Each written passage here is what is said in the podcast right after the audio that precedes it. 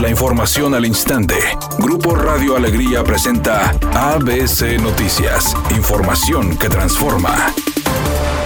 Trabajadores del distintos grupo de salones para fiestas infantiles se manifestaron de manera pacífica fuera del edificio de la Secretaría de Salud de Nuevo León para pedir que los dejen trabajar, según lo manifestó Ricardo Rodríguez, uno de los dueños de estos lugares. Venimos pacíficamente a exigir, pedir que nos abran nuestras instalaciones, ya que son siete meses de pérdida y aparte de pérdidas de empleo y necesitamos trabajar, ya son siete meses. Nosotros ya tenemos todas las reglas de seguridad, todos los métodos, ya nos han ido a checar Secretaría de Salud. Estamos esperando una prueba piloto para poder empezar a trabajar la verdad yo creo que nuestras instalaciones son de las mejor este, cuidadas en cuestión de lo que es la sanidad. Por su parte, el secretario de Salud en el Estado, Manuel de la O, informó que a pesar de las protestas de dueños de salones de fiestas infantiles, estos seguirán cerrados, ya que abrirlos representa un peligro para la población, indicando que la única manera en la que podrían abrir es si cambian el giro que ofrecen. El funcionario de salud comentó que los niños también son afectados por este virus y el que ellos acudan a este tipo de eventos ponen en peligro a los mayores del hogar.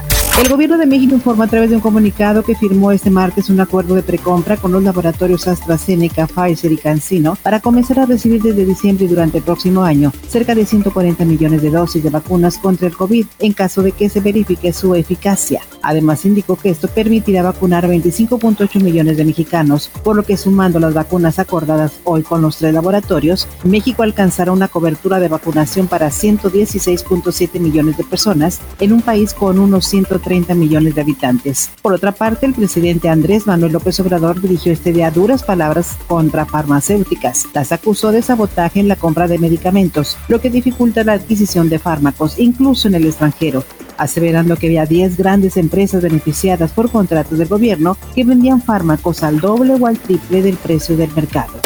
Editorial ABC con Eduardo Garza. En Nuevo León la justicia es lenta a causa del Poder Judicial y sus jueces. Los afectados de algún delito no me van a dejar mentir. Después del daño moral, económico o físico, la víctima tiene que enfrentar un sistema judicial obeso, lento y con los jueces que actúan como si fueran defensores de los delincuentes, buscando cualquier cuestión legaloide para decir que el caso no procede. Así está el Poder Judicial de Nuevo León. ¿A poco no? Al menos esa es mi opinión y nada más.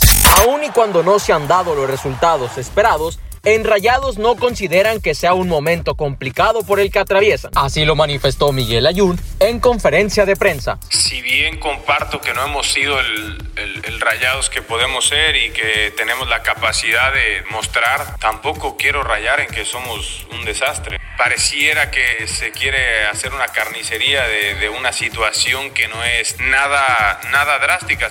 A pesar de las imágenes que salieron ayer sobre la supuesta aventura amorosa entre la actriz Lily James y el actor Dominic West, él se presentó ante las cámaras hoy mostrando el amor que le tiene a su esposa. Al artista se le ocurrió darle un beso a su pareja justo frente a los paparazzi, a quien también les mostró una nota escrita a mano y firmada por ambos. La nota decía, nuestro matrimonio es fuerte y todavía estamos juntos. En este momento se registra un accidente en la avenida Lázaro Cárdenas en la circulación de poniente a oriente a la altura de Paseo del Acueducto. En el municipio de Monterrey maneje con precaución, hay tráfico lento. Otro choque se reporta en el Boulevard Miguel de la Madrid en dirección hacia el norte a la altura del Boulevard Julián Treviño en el municipio de Guadalupe. Mientras tanto en Escobedo se registra un percance vial en la avenida Sendero Divisorio a la altura de República Mexicana. No se registran lesionados, pero sí hay tráfico lento. Tómalo en cuenta y recuerde siempre utilizar su cinturón de seguridad y no se distraiga con su celular mientras conduce. Que tenga una excelente tarde. Es una tarde con escasa nubosidad. Se espera una temperatura mínima que oscilará en los 28 grados. Para mañana miércoles 14 de octubre se pronostica un día con cielo parcialmente nublado. Una temperatura máxima de 32 grados y una mínima de 18. La temperatura actual en el centro de Monterrey 30 grados. ABC Noticias. Información que transforma.